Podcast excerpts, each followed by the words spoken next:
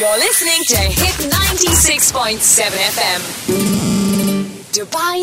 ഞാൻ കാത്തിരുന്ന ആ ദിവസം വന്നെത്തി. നമ്മുടെ പുസ്തകം റിവ്യൂ ചെയ്യുന്ന ദിവസം. ഷാമു നൈല എല്ലാ എല്ലാ ബുധനാഴ്ചകളും അങ്ങനെ ഒരു ദിവസം കാത്തിരിപ്പാണ്. ഒറ്റ നോക്കുന്ന നൈലയുടെ ഒരു ദിവസമാണ്. അതെ അതെ. ഞാൻ എന്റെ ജീവിതത്തിൽ എന്തെങ്കിലും പുറകിലേക്ക് പോയി തിരുത്തി കൊണ്ടുവരാൻ സാധിച്ചിരുന്നുവെങ്കിൽ ഞാനൊരു വായിക്കുന്ന കുട്ടിയായിട്ട് വളർന്നേനെ.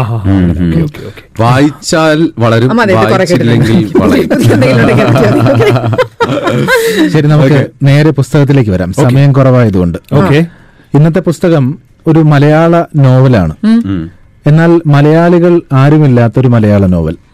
മലയാളി കഥാപാത്രങ്ങളൊന്നും ഇല്ലാത്ത ഒരു മലയാള നോവൽ മലയാളി എഴുതിയതാണ്. ഇത് ദുബായിയുടെ പശ്ചാത്തലത്തിൽ പറയുന്ന ഒരു നോവലാണ്. എന്നാൽ ദുബായിൽ പശ്ചാത്തലം പറയുമ്പോൾ എന്തായാലും മലയാളികളില്ലാതെ ദുബായ് ഉണ്ടോ എന്നൊരു ചോദ്യം വരും. പക്ഷേ അങ്ങനെ ഒരു ദുബായിയെ കുറിച്ച് പറയുന്നുണ്ട്. ദുബായ് മാത്രമല്ല ലോകത്തിന്റെ പല ഭാഗങ്ങൾ സിറിയ തുർക്കി കാനഡ ഈജിപ്റ്റ് ശ്രീലങ്ക. അങ്ങനെ ഒരുപാട് ദേശങ്ങളിൽ നിന്നുള്ള ഒരുപാട് മനുഷ്യരുടെ കഥ പറയുന്ന ഒരു നോവലാണ്. അനിൽ ദേവസി ദുബായിൽ തന്നെ ജോലി ചെയ്യുന്ന അനിൽ ദേവസിയുടെ യാ ഇലാഹി ടൈംസ്. അത് അടുത്തിടെ ഡി സിയുടെ നോവൽ സാഹിത്യ പുരസ്കാരം നേടിയ കൃതി കൂടിയാണ്. യാ ഇലാഹി ടൈംസ് അനിൽ ദേവസി എഴുതിയത്. Book review on the Big Breakfast Club. പല രാജ്യങ്ങളിൽ നിന്ന് ഇവിടെ താമസിക്കാൻ വരുന്ന മനുഷ്യർക്ക് ഓരോരുത്തർക്കും ഓരോ കഥ പറയാനുണ്ടാകും. അനിൽ ദേവസി തന്നെ പറയുന്നുണ്ട് നാട്ടിൽ നിന്ന് ഇവിടേക്ക് പറിച്ചു നടുമ്പോ ജോലിക്കായി ഇവിടേക്ക് എത്തുന്ന അവസരത്തിൽ കൂടെ ജോലി ചെയ്യുന്ന ഒരു പല ദേശക്കാരായ മനുഷ്യരുണ്ട്. അപ്പൊ അവരുമായിട്ടൊക്കെ സംസാരിക്കുമ്പോൾ അവരുടെ രാജ്യത്തിന്റെ പല വിധത്തിലുള്ള പ്രശ്നങ്ങളുണ്ട് അവർ അഭിമുഖീകരിക്കുന്ന പ്രശ്നങ്ങളുണ്ട്. അവർ നമ്മോട് ചിരിച്ച് കളിച്ച് കാര്യങ്ങളൊക്കെ പറയുന്നുണ്ടെങ്കിലും പലതരത്തിലുള്ള സംഘർഷങ്ങളിലൂടെ ആയിരിക്കും അവരുടെ ജീവിതം കടന്നു പോവുക. അപ്പൊ അതറിയാനുള്ള ഒരു താല്പര്യമുണ്ടായി. ആ താല്പര്യങ്ങൾ അവരുമായി സംസാരിക്കുമ്പോൾ അതെല്ലാം കുറിച്ചു വെച്ചു. പ്രത്യേകിച്ചും സിറിയ എന്ന് പറയുന്ന ഒരു ഒരു പ്രദേശം നമ്മൾ ഇവിടെ ഇരുന്ന് നോക്കി കാണുമ്പോൾ നമുക്കറിയാം. നമ്മുടെ കുറെ പേരെങ്കിലും നമ്മുടെ ചുറ്റുവട്ടത്ത് സിറിയയിൽ നിന്നുള്ള ആളുകൾ ജീവിക്കുന്നുണ്ട്. അവർ അവർ അഭയാർത്ഥികളായി കഴിയുന്ന കുറെ മനുഷ്യരൊക്കെ ഉണ്ട്. അവിടെ സംഘർഷം വിതച്ചു അവിടെ യുദ്ധം നടന്നു അവിടെ ഉണ്ടായ പ്രശ്നങ്ങളൊക്കെ പറയുന്നുണ്ട്. അപ്പോൾ അവിടെ നിന്ന് പലായനം ചെയ്തു പോകുന്ന മനുഷ്യർക്ക് അഭയം ഒരുക്കുന്നത് മറ്റേതെങ്കിലും യൂറോപ്യൻ രാജ്യങ്ങളൊക്കെ ആയിരിക്കും. കുറെ കഴിയുമ്പോൾ ആ യൂറോപ്യൻ രാജ്യങ്ങളിൽ തന്നെ അഭയാർത്ഥികളെ കൊണ്ട് വീർപ്പ് മുട്ടുമ്പോൾ അവരവിടെ അവരുടെ വാതിലടയ്ക്കും. പിന്നെ അവിടെ നിന്ന് മറ്റൊരിടത്തേക്ക് അവർക്ക് പോകണം. പോവുക എന്ന് പറഞ്ഞാൽ എളുപ്പമല്ല. കാരണം വിസയും ഒന്നുമില്ലാതെ ആ രാജ്യത്തേക്ക് എത്തിപ്പെടണം. അത്. ചിലപ്പം കടൽ വഴിയായിരിക്കാം പോവുക അല്ലെങ്കിൽ നടന്നു പോകേണ്ടി വരും അല്ലെങ്കിൽ മറ്റേതെങ്കിലും വാഹനങ്ങളിൽ ഇവരെ കൊണ്ടുപോകേണ്ടി വരും. അപ്പോൾ അങ്ങനെയൊക്കെ പലതരത്തിലുള്ള അഭയാർത്ഥികളുടെ ജീവിതമൊക്കെ പറയുന്നുണ്ട്. എന്തായിരുന്നാലും അനിൽ ദേവസിയുടെ യാ ഇലാഹി ടൈംസ് എന്ന് പറയുന്ന ഈ ഈ നോവൽ പ്രധാനമായിട്ടും പറയുന്നത് അൽതേബ് അൽത്തേബ് എന്ന് പറയുന്ന ഒരു സിറിയൻ സ്വദേശി കഥ പറയുന്നതിലൂടെയാണ്. അൽത്തേബ് എന്ന സിറിയൻ സ്വദേശി അദ്ദേഹത്തിന്റെ കുടുംബത്തെക്കുറിച്ച് പറയുന്നുണ്ട് അദ്ദേഹത്തിന്റെ ബാബയെ കുറിച്ച് പറയുന്നുണ്ട് അദ്ദേഹത്തിന്റെ സഹോദരൻ അൽത്തേസിനെ കുറിച്ച് പറയുന്നുണ്ട് അപ്പൊ ആ സിറിയൻ സ്വദേശി ഈ പറഞ്ഞ ബാക്കിയുള്ള ആളുകളുമായിട്ടൊക്കെ കണക്റ്റഡ് ആണ്. അതായത് കുറെ കഥാപാത്രങ്ങളുടെ പേര് പറയാം. അതുര തരംഗ ഒരു ശ്രീലങ്കൻ തമിഴ് സ്വദേശിയാണ്. നളിന കാന്തി ഒരു ഇന്ത്യൻ തമിഴ് യുവതിയാണ്. ഇവർ രണ്ടുപേരും ഒരു ഷോപ്പിംഗ് മാളിലെ ക്ലീനിങ് ജോലി ചെയ്യുന്നവരാണ്. ഇവർ യാദൃശ്ചികമായി വന്നുപെടുകയും ഈ പെൺകുട്ടി മറ്റൊരു രാജ്യത്ത് ഒറ്റപ്പെട്ടു പോവുകയും ചെയ്യുമ്പോൾ തമിഴ് അറിയാവുന്ന ഒരാളുമായിട്ട് അത് ശ്രീലങ്കനാണോ ആരാണെന്നൊന്നുമല്ല തമിഴ് അറിയാവുന്ന ഒരാളുമായിട്ട് പരസ്പരം സംസാരിക്കും പിന്നീട് അവർ തമ്മിൽ പ്രണയത്തിലാവുകയൊക്കെ ചെയ്യുന്നുണ്ട്. അങ്ങനെ അതുര തരംഗ നളിന ഗാന്ധി.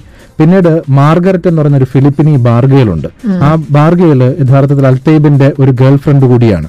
പിന്നെ മൈക്കിൾ എന്ന് പറയുന്ന മാർഗരറ്റിന്റെ സഹോദരനുണ്ട്. ആ സഹോദരന്റെ ജീവിതവുമായി ബന്ധപ്പെട്ട കുറെ കാര്യങ്ങൾ പറഞ്ഞത് ആദ്യം നമുക്ക് അനിൽ ദേവസിയിലേക്ക് വരാം. എന്താണ് ഇങ്ങനെ ഒരു നോവൽ എഴുതാനുള്ള സാഹചര്യം ചോദിക്കാം. ഏഹ്, രണ്ടായിരത്തി പതിമൂന്നിലാണ് ദുബായിലെത്തുന്നത്. അതുവരെ നാട്ടിൽ എഴുത്ത് വായന അങ്ങനത്തെ പരിപാടികളൊക്കെ നടക്കുന്നുണ്ട്. അപ്പൊ ഇവിടെ വന്നതിന് ശേഷം കുറച്ചും കൂടി വ്യത്യസ്തമായിട്ടുള്ള കാഴ്ചകളൊക്കെ ആയിരുന്നു. കൂടെ വർക്ക് ചെയ്യുന്നവരാണെങ്കിലും ഡിഫറെന്റ് നാഷണാലിറ്റീസ് ആണ്. അപ്പോ അവരെ പറ്റി അറിയാനൊക്കെ ഉള്ള ഒരു കൗതുകം ഉണ്ടായിരുന്നു. പ്രത്യേകിച്ചും സിറിയയിലൊക്കെ യുദ്ധങ്ങളെ പറ്റിയൊക്കെ അറിഞ്ഞപ്പോ അതിനെ പറ്റിയൊക്കെ അവരായിട്ട് സംസാരിക്കും എന്റെ കൂടെ വർക്ക് ചെയ്യുന്ന ആളൊക്കെ ആയിട്ട്. അപ്പൊ അതിൽ നിന്നാണ് ഒരു ഡാറ്റ കളക്ഷൻ ആരംഭിക്കുന്നത്. അതേപറ്റിയുള്ള കാര്യങ്ങൾ സംസാരിക്കുകയും അത് കുറെ കുറിച്ചു വെക്കുകയൊക്കെ ചെയ്യുമായിരുന്നു. ചെറുകഥ എഴുതാനുള്ള ഒരു ശ്രമം ഉണ്ടായിരുന്നു. അപ്പൊ ഒരു കഥയിൽ ഒതുങ്ങില്ല എന്ന് തോന്നിയതുകൊണ്ടാണ് കുറച്ചും കൂടി വലിയൊരു ക്യാൻവാസിൽ ഒരു നോവലിന്റെ ഒരു ശ്രമം ആരംഭിക്കുന്നത്. അതങ്ങനെ യാഹിലാഹി ടൈംസിലേക്ക് എത്തുകയായിരുന്നു. ദുബായ് കേന്ദ്രമായിട്ട് കഥ പറയുന്നതാണ്. പക്ഷെ സിറിയൻ പശ്ചാത്തലത്തിൽ ചിതറിപ്പോയ ഒരു കുടുംബത്തിന്റെ കഥ കുറച്ച് നൂതനമായിട്ടുള്ള സങ്കേതങ്ങളൊക്കെ ഉപയോഗിച്ചാണ് കഥ പറയുന്നത്. കൂടാതെ കുറെ കഥാപാത്രങ്ങളും നോവലിലുടനീളം കയറി വരുന്നുണ്ട്. മലയാളി കഥാപാത്രമോ കഥാപശ്ചാത്തലമോ നോവൽ എവിടെയും വരുന്നില്ല. മലയാളം ഇല്ലാത്തൊരു മലയാള നോവൽ എന്ന രീതിയിലാണ് അത് എഴുതി പൂർത്തീകരിച്ചിരിക്കുന്നത്.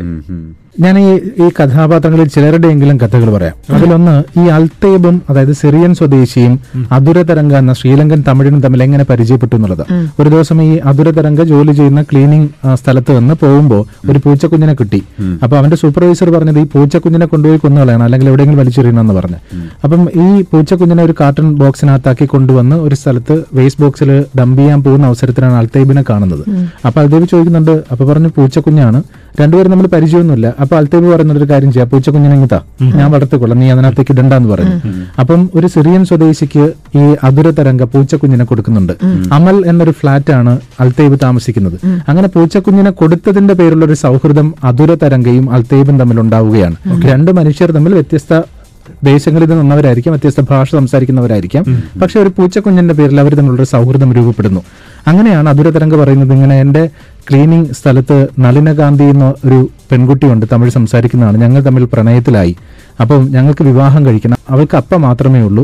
എനിക്ക് അമ്മ മാത്രമേ ഉള്ളൂ.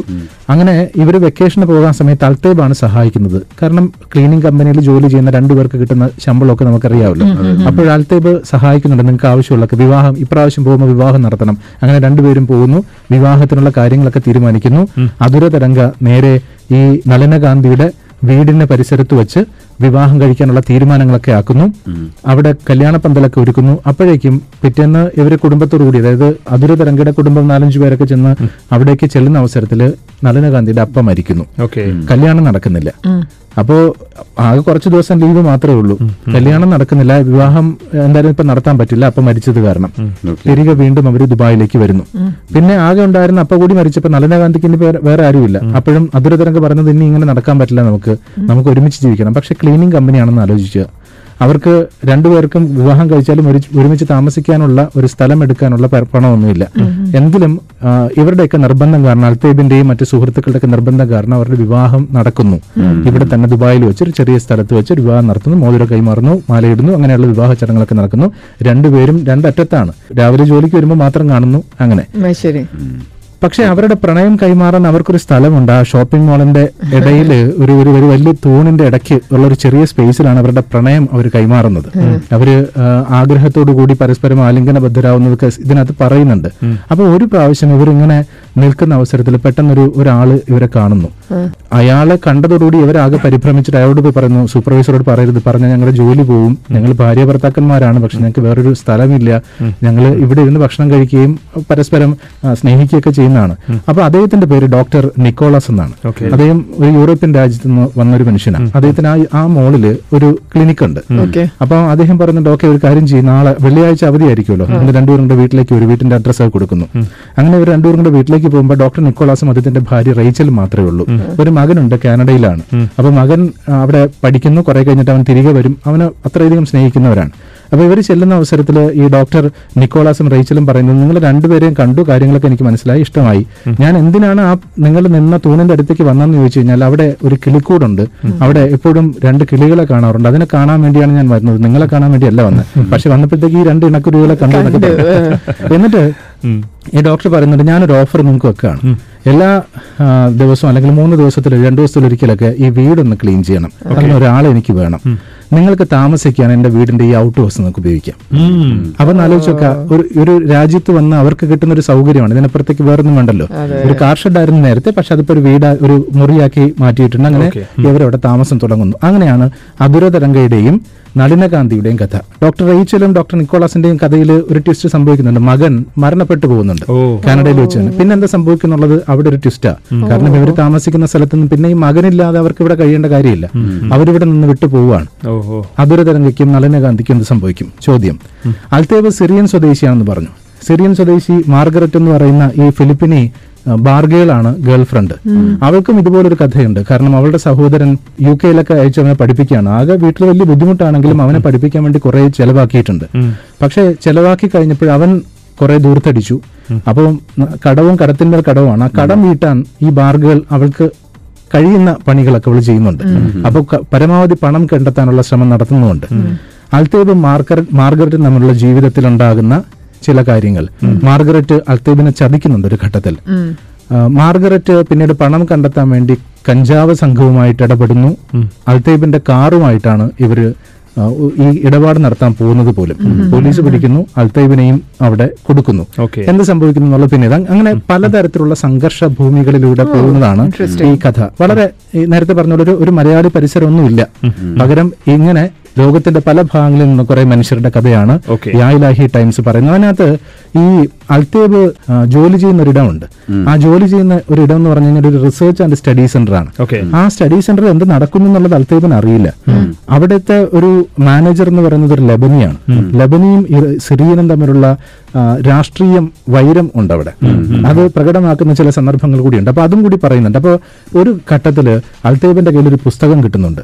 ആ പുസ്തകത്തിൽ പറയുന്നുണ്ട് എല്ലാം ഞങ്ങൾ എത്ര ഭാഗ്യവന്മാർ ഞങ്ങൾ എത്ര അനുഗ്രഹീതർ എന്നൊക്കെ പറഞ്ഞ് കുറെ കഥകളാണ്. ഉദാഹരണത്തിന് ഞങ്ങൾക്കൊരു വീട് കെട്ടണം എന്ന് പറഞ്ഞപ്പോൾ ഒരു മരമുത്തശ്ശി സന്തോഷത്തോടെ സ്വയം വീണു തന്നു ഭയങ്കരനൊരു പാറക്കൂട്ടം അലിഞ്ഞടർന്നു വന്നു. എവിടെ നിന്നോ പറന്നു വന്ന രണ്ട് വെള്ളക്കുതിരകൾ ഞങ്ങൾക്ക് സഞ്ചരിക്കാനെന്നോണം തയ്യാറായി നിന്നിരുന്നു. ഒരിക്കലും പറ്റാത്തൊരു പുഴ കൈവഴികൾ തീർത്ത് ഞങ്ങളെ ചുറ്റി ഒഴുകാൻ വന്നു. വിത്തുകളെ ഗർഭം ധരിച്ച് ഭൂമി ഞങ്ങളെ അനുഗ്രഹിച്ചു. അതായത് എല്ലാം ഞങ്ങൾക്ക് കിട്ടിയപ്പോൾ ഞങ്ങൾ എത്ര അനുഗ്രഹീതർ ഞങ്ങൾ എത്ര സന്തോഷവന്മാർ. പക്ഷെ ജീവിതത്തിൽ എപ്പോഴും അങ്ങനെ ആയിരിക്കണം എന്നല്ലോ നമ്മൾ പറഞ്ഞതൊക്കെ അതിനും അപ്പുറത്തേക്കുള്ള കാര്യങ്ങളല്ലേ? കുറെ സംഘർഷങ്ങളൊക്കെ ഉണ്ടാവുന്നത്. അപ്പൊ അതിന് മറുവശത്താണ് അൽത്തേവ് ജീവിതത്തിന്റെ യഥാർത്ഥ ചിത്രങ്ങൾ വരച്ചു വെക്കുന്നത്. അതായത് അവന്റെ അവന്റെ ബാബയ്ക്കും സഹോദരനും ഒക്കെ സംഭവിച്ചിട്ടുള്ള കാര്യങ്ങൾ. അപ്പൊ ഒരു സൈഡിൽ എല്ലാം ഹാപ്പിയസ്റ്റ് മൊമെന്റ്സ് മറു സൈഡിൽ എല്ലാം കുറെ സാഡ് അപ്പം അതാണ് യാ ഇലാഹി ടൈംസ് എന്ന് പറയുന്നത്. അനിൽ വളരെ മനോഹരമായി വളരെ വളരെ സവിശേഷമായ കുറെ മനുഷ്യരുടെ ജീവിതം പറയുന്നുണ്ട്. അതിന്റെ പ്രതിപാദന രീതി പോലും വ്യത്യസ്തമാണ്. കഥ തുടങ്ങുന്നത് പോലെ ഒരു പൂച്ചയും എലിയും ഒരു ഒരു കൂട്ടിനകത്ത് വന്ന് പെട്ടുപോകുന്നതിനെ കുറിച്ചാണ് പറയുന്നത്. ഈ കഥയിൽ നമ്മൾ അൽത്തേബിലൂടെ കഥ പറയുന്നുണ്ടെങ്കിൽ പോലും അൽത്തേബിന്റെ കഥ പറഞ്ഞു വെക്കുന്നില്ല. അൽത്തേബ് മറ്റുള്ളവരുടെ കഥ പറയുകയാണ്. അൽത്തേബിന്റെ മാമയെ കുറിച്ചും ബാബയെ കുറിച്ചും അൽത്തേബിന്റെ ചുറ്റിലുള്ളവരുടെ കഥ പറയുന്നുണ്ട്. ഒരു പ്രത്യേക സാഹചര്യത്തിൽ അൽത്തേബ് ഈ നഗരം വിട്ട് അവന്റെ സ്വന്തം രാജ്യത്തിലേക്ക് തിരിച്ചു പോവുകയും ആ രാജ്യത്തിന് വറച്ചട്ടി എന്നാണ് പറയുന്നത്. അപ്പൊ അതുപോലെ ഒരു സ്ഥലത്തേക്ക് ചെല്ലുകയും ബാക്കി എന്താകും എന്നുള്ളത് കഥ പറയുന്നില്ല. അത് അവിടെ നിർത്തിയിട്ടാണ് നമ്മൾ തുടക്കം എന്ന് പറയുന്ന ആ ഒരു അവസാന അധ്യായം ആരംഭിക്കുന്നത്. ആ തുടക്കം ആ ഒരു പൂച്ചയുടെ കെണിയിലേക്കുള്ള യാത്രയാണ്. കൂട്ടി വായിക്കാൻ വേണമെങ്കിൽ നമുക്ക് അൽത്തേബിന്റെ ബാക്കി ജീവിതമാണ് ആ തുടക്കവും ഒടുക്കവും. അങ്ങനെയാണ് അത് എഴുതി വെച്ചിരിക്കുന്നത്. അപ്പൊ അമൽ എന്ന പൂച്ച ആണെങ്കിൽ കൂടിയും അത് അൽത്തേബിന്റെ ഒരു പ്രതീകമായിട്ടാണ് കൊടുത്തിരിക്കുന്നത് അപ്പൊ എന്തായാലും യായിലാഹി ടൈംസ് അനിൽ ദേവസ് എഴുതിയ ഈ പുസ്തകം ദുബായിൽ നിന്ന് ലോകത്തിന്റെ പല ഭാഗങ്ങളിലുള്ള മനുഷ്യരുടെ കഥ പറയുന്നത് വളരെ ഇൻട്രസ്റ്റിംഗ് ആണ് പ്രത്യേകിച്ചും ഈ പറഞ്ഞതുപോലെ കുറെ മനുഷ്യരുടെ വ്യത്യസ്തമായ കഥകളെ നമുക്ക് പരിചയപ്പെടാം Book, book, book, book review. Book review on the Big Breakfast Club.